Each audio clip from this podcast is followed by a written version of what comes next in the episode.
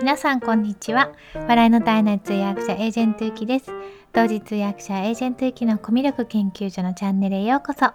このチャンネルでは通訳やナレーター、プレゼンターなど言葉で伝える仕事をしているエージェントゆきがどうやったらもっと心に届く伝え方ができるのかを様々な側面からお話しするのが半分、そして残りの半分は好きなもののことや気づいたことを楽しく皆さんにシェアするチャンネルです。ということで今日も聞いてくださってありがとうございます。え今日はライブを実生活に活かすっていうテーマでお話をしてみたいと思います。よろしくお願いします。えっ、ー、とですね、Kindle 出版の方は皆様に応援していただいて、あ、本当にどうもありがとうございます。あの、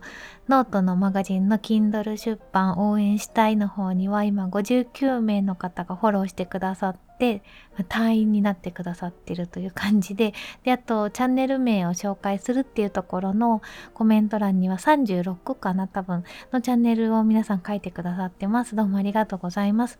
一応ね、日報もノートに書いてるんですけど、あの、ちょっと先に報告しますね。あの、日報も書いてるんですけど、昨日とおとついで、えっ、ー、と、目次とかを決めて、で、4800字まで書いたので、まあ今日、あと、2時間ぐらいどこかで時間をとってあのまたプラス2500字ぐらい書いていきたいなっていうふうに思ってます。でですね、え、ー、と、今日の話はこのライブを実生活に生かすっていうことなんですけども、え、ー、と、最近ちょっとそういうことをしてるんですね。で、実験的にっていうよりもなんか必要に迫られてやってる感じはあるんですけども、え、ー、と、まず、やったのは、あ、というかこれまでは私ライブってあんまり何も考えずにやってたんですね。まあ、やってみたいっていうのとやってみたら楽しかったっていうだけで毎日ライブを2ヶ月ぐらいやってたんですけどでそのうちねなんかあの食レポやってる方とかあの国際先進園のみーさんとかがチーズケーキの美味しい食レポとかをされてたのであ私も食レポやりたいと思ってチーズケーキとかあとはあんこギーフェリとかクロワッサンとかなんかドーナツとかの食レポをしたりとかしてたんですけどもちょっとそのライブをこうやろうっていう時になんかいや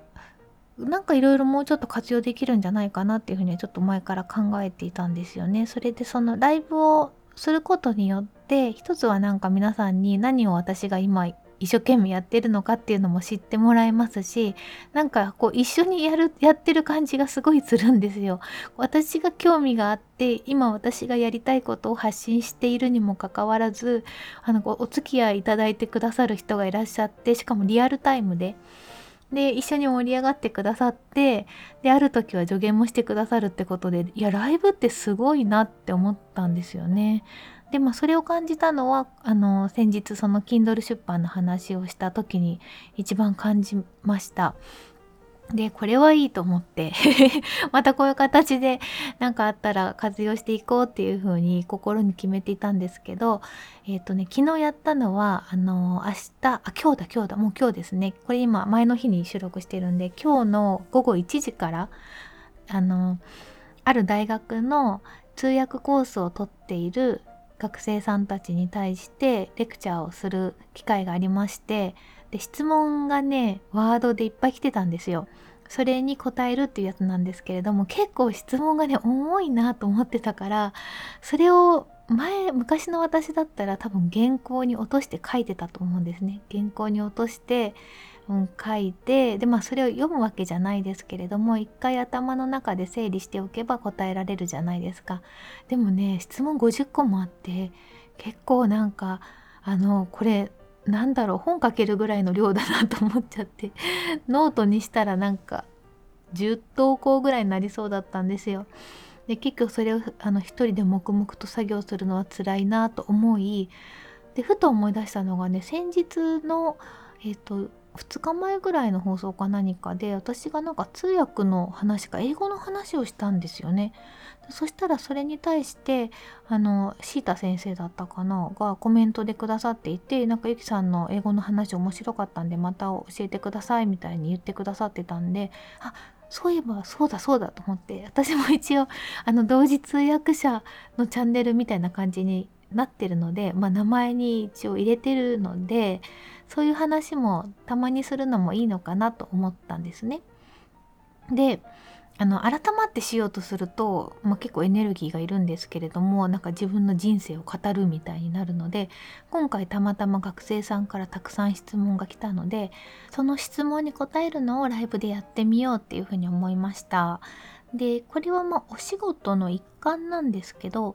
お仕事の中ではやっぱりそのね会社の守秘義務があるようなお仕事だとどうしても外に出せなかったりするじゃないですか。でただ今回の件に関しては結構質問も一般的ですし、えっと、それをなんか私が他のところで喋ってはいけないっていうようなことは特に言われてもないしそういう性質のものじゃないかなっていうふうに思ったのでちょっとライブを活用してみようかなっていうふうに思いました。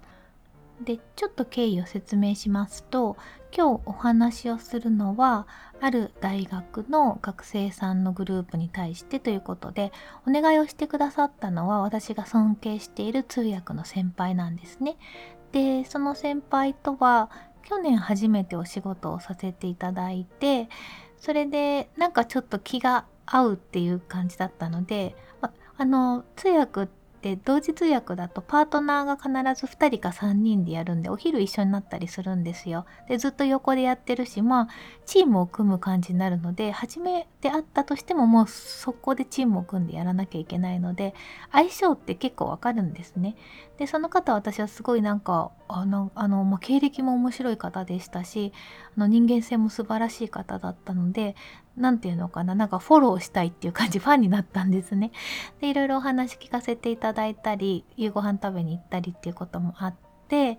であのゆきさんの大学時代から今に至るまでのユニークな経験を学生たちに紹介してほしいということで依頼がありました。でまあそれだったら話せるかなっていうふうに思ったんですよ。で事前に質問をもらったんですけどすごいたくさんあってちょっとさっき数えたら数えずに実はライブやっちゃったんですけどね50個あったんですよ。で昨日夜ライブをしたんですそれで1時間15分ぐらいやってそんで半分以上答えてると思ったら50個のうち20個しか答えてなかった。どうしよう。ということでちょっとこれやっぱり一回答えてると全然違うからあのちょっと自分でもメモしながらやってるのでこの後今日朝9時ぐらいからもう一回1時間ぐらいライブをするので よかったらお時間ある日方遊びに来てください。あの聞いてくださってるだけでもふむふむって言ってくださってるだけでもありがたいので まあ誰もいなくてもなんかいいや 誰もいなくても聞いてくれてる人がいるっていう体で喋れるのでいいかなと思います。昨日はねあの結構来てくださっててでずっといてくださってる方があの10人ぐらいいらっしゃったんですよ。それがすごい面白かったです。あの出入りはやっぱりライブなのであるし昨日やってたの夜の8時ぐらいかな？8時か9時ぐらいに9時が？もうちょっと先後か。9時ぐらいかな？にやってたので結構まあライブの混雑時間というか人気の時間なのでたくさん40とか50ライブやってたと思うんですね。だからまあ入って抜ける方が多いっていうのはあるんですけどずっといてくださった方たちもあの十何名かいらっしゃったので本当にありがとうございました。でねこの50の質問で初め思ったのはライブは結構楽しくやらせていただいていてでライブで質問とかいただくんですけどその質問に答えるのってそんなに難しいって思ったことないんですよ。なんかもうパッと答えられるっていうような感じの質問だったのできっとそういうことだろうと思ってやり始めたんですけどやっぱりね結構難しいですね。うん。なんかあの質問にしてもどういう質問だったかなそのあの仕事の内容っていうあの表面的になんか答えられる質問ではなくてえっ、ー、とどんな質問だったかな？ちょっと待ってくださいね。なんかねその通訳を志したのはなぜでしょうか？とかなんかその根源に関わるような一言では言えないどこから話したらいいんだろうっていうのがなかなか言えないんですよね。結構ねちょっと困っちゃいました。あの答えはあるんですけどあんとそれをどこから話していいのかっていうのとあとはそのあんまり昔から話してもあんま面白くないかなっていうふうに思ったりもしたのでこうパッと聞かれてパッと答えられなかったのでライブをしながらなんか皆さんに聞いてもらいながらっていうことですごくそれで話を進めることができたし話す中でああそっかっていうかなんかあのこの話を軸にしたらきっと面白いって思ってもらえるしまあ、納得感っていうんですか？聞いてよかったみたいなこう爽やかなあの 感想を持ってもらえるかなっていうふうに思ったりしましたね。であとはねいろんな質問が出たんですけど通訳の仕事を始めた頃に大変だったことや辛かったことはありましたか？とかあとよくある質問。どのような時にやりがいや楽しさを感じますか？みたいな感じでこれもその仕事しててもちろんやりがいと楽しさがあるからこそ続いてるんですけどなんか私の仕事のやりがいはこういうことだっていうふうにそんなに言語化してないので結構難しいんですよね。で思い出した話はやっぱりねどこかで誰かに喋ってる話ですね。一回言語化してる話だなっていうふうに思ったりしました。あとはねなんかねああのいろいろツールというかあの私がよくたまにスタンド FM とかノートとかでやってるこんなのがありますよみたいなご紹介したいモードになってやってる時がよくあるんですけどそのモードになれた時も何回かあったんですよ。例えばなんか通訳のメモを取る時ノートを取る時のシンボルっていうのをゆきさんはどんなの使ってますかとかあの滑舌の練習はどうやってやってますかとかなんかそういうあの自分がやったことがあってあこれすごく役に立ったよっていうのは提供したいなっていうのでそういうのはねすぐあの思い浮かびましたねでもこれちょっと準備しとかないと えっとどこにあったかなみたいな感じで 終わっちゃうといけないので授業までには準備しようかなと思いますね。でねあと思ったのはねやっぱり学生さんってまだ現実社会で仕事をしていないのでいろいろなんか入り口のところで悩んじゃうんだなと思いますね。例えばあのリスニングとスピーキングどっちを先に勉強した方がいいですか？とかっていう質問とかもあったんですけどあのまあ、一言で言っちゃうとなんか仕事をやっちゃった方が早いっていうのがちょっと飛躍した答えなんですけど答えなんですよね。なんか仕事をやっちゃえば自分が足りないこともわかるし自分が得意なこともわかるしもうなんかリスニングかスピーキングだとか言ってる場合じゃなくなるじゃないですか。なのでうん。もうそれをやることによってどちらも結局馬車馬のようにやらなきゃいけなくなって上達するっていうことかなっていうふうに思ったりするんですよね。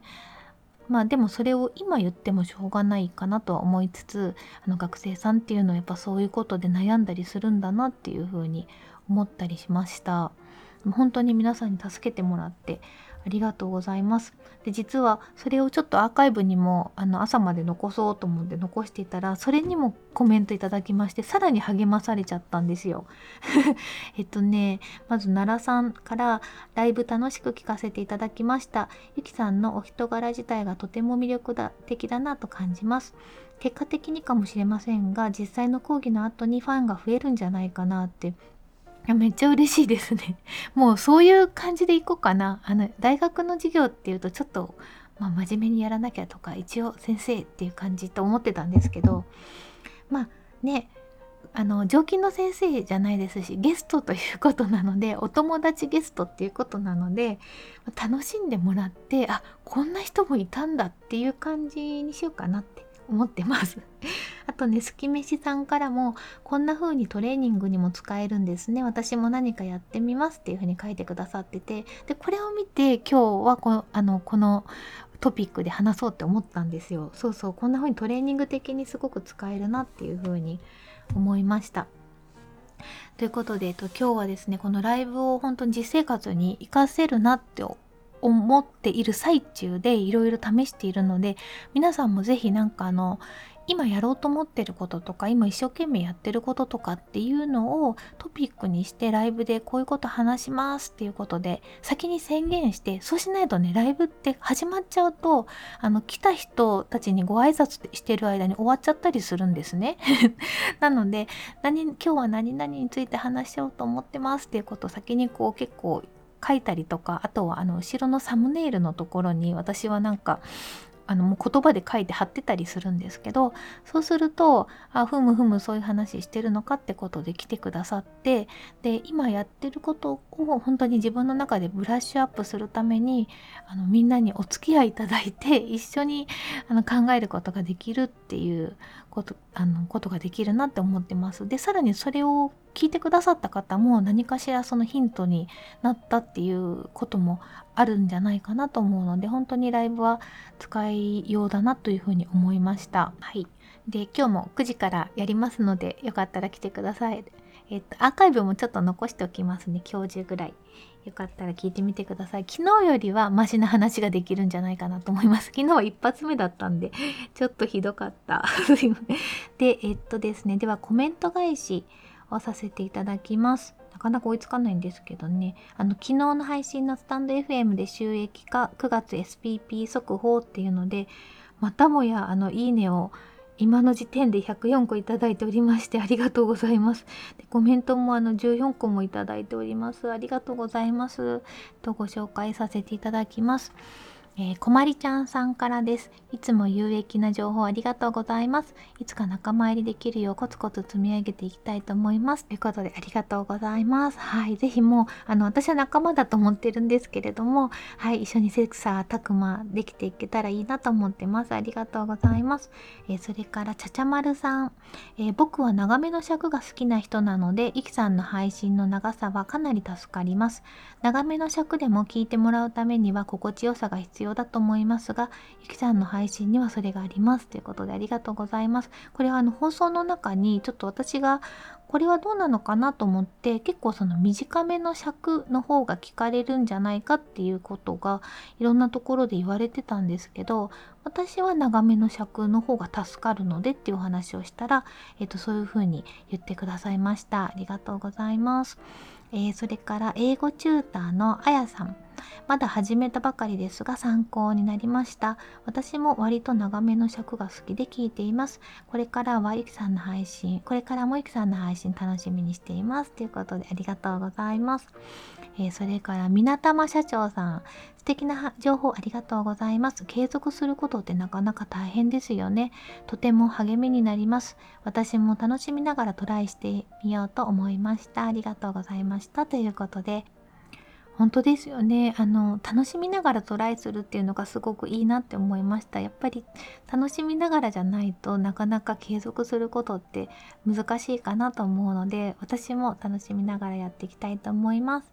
えー、それからチロさん。ゆきさんの声が大好きなのでゆっくりペースで聞いてますがこれからも配信楽しみにしていますということで、あ、じゃあ1倍速で聞いてくれてんのかな？ありがとうございます。私はですね、人のを聞くときは全部2倍速で聞いてるんですよ。すいません。なので、この間、たまたまあの1倍速になっちゃって、そしたら BGM がすごいゆっくりでびっくりしました。もともとはこういう BGM だったんだと思って。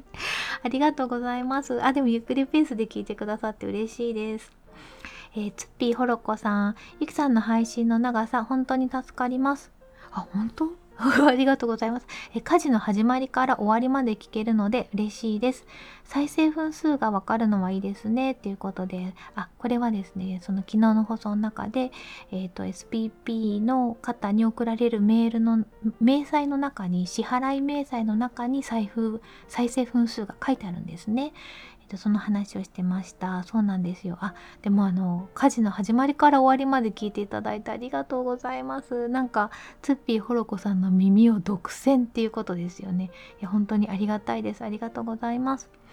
それからデイジーさん、えー、私も家事をしながら聞けるゆきさんの長さが嬉しいです。それからフォローしている方の更新がまとめて再生できたらいいのになと思ったりします。今は人ごとに操作しないといけないので、えー、ゆきさんの分析や考察、毎回素晴らしすぎます。情報のシェアありがとうございます。ということで、こちらこそありがとうございます。このね、そうそう、フォローしている人の更新がまとめて聞けたら、ね、本当にこれできたらいいですよね。あの一応フォローしてるところからは聞けるんですけど、あれですよね、きっとデイジーさんがおっしゃってるのは、フォローしている方の中でも、その今聞きたい方たちをなんかこう、プレイリストみたいな感じにしてっていう感じですかね。なんか人によってその一生懸命聞かないと内容が咀嚼できないような濃い内容を発信されてる方もいるし BGM であの作業をしながら大丈夫な時もあるしその家事をしながらっていうある程度集中して聞けるっていう時に聞きたい時っていろいろあるじゃないですかなんかその3パターンぐらい欲しいですよね プレイリスト作れたらいいですよね。私も賛成です。えー、それから、まさりゅうさん、えー、貴重な情報を本当にありがとうございます。大変勉強になります。ノートの方も拝見させていただきます。ということでありがとうございます。えー、大使さん、かなり貴重な情報ですね。ありがとうございます。僕も早く SPP を目指し、どれくらい聞いていただけてるのかを見たいです。あ、そうなんですよ。本当にこの再生回数だけだと、何分結局聞いてもらってるのかっていうのはすごい気になりますよね。あのあとどの配信が、まあ、そこは私もまだわからないんですけど本当はなんかどの配信が一番聞かれてるのかっていうのは知りたいですよね単純にね。ありがとうございます。えそれから、愛妻さん。はじめましてでコメントさせていただきます。長めの尺でやっていると、それをそれを好きな人が集まってくるという検証の実証情報ありがとうございます。そっかととっても納得でした。短くしなきゃと思い込んでいたので少し気が楽になりました。そうなんですよ。あの、そうそうそう。長めの方がいいっていう人も結構いると思うので、そういう方たちがあの自分が長めの配信があの性に合ってるなと思ったらそれでやっていった方がいいかなっていうふうな気はしますね。まああのトライアンドエラーでいろいろやったらいいんじゃないかなと私も思ってます。えー、松爺さん、干潮率が高い、離脱率が低いはすごいですね。貴重なお話ありがとうございます。ということでありがとうございます。あと、にわかもん FP さんも相当有益な情報ですね。ということでありがとうございます。ああと、最後にですね、周平さんから、えー、周平さん、 Voicy のパーソナリティの周平さんですね。ありがとうございます。えー、大変参考になりました。スタンド FM 側も少し様子を見ている気がしますますね。おそらく1時間10円以上にはなっていくような気がします。広告効果を見ながらということで、なるほど。今ね1時間4円から6円なんです再生時間に応じてでも確かに今は広告がゼロなので、えーと、スタンド FM 側がその出資で集めたお金をもとに4円から6円、まあ、配ってくれてるっていう感じなんですよねでこれでその配信者さんもこう頑張ろうっていう気になっていろんなちょっとインフルエンサーの方も入ってきたりっていうことだと思うんですけどそうすると広告も集められてでそれをさらに還元してっていうことができるようになるかもですね。1, 1時間10円になると倍ですからね。大きいですよね。あそっか。ありがとうございます。周平さん分析を。ということでちょっと長くなりましたけれども昨日の放送のえ、っと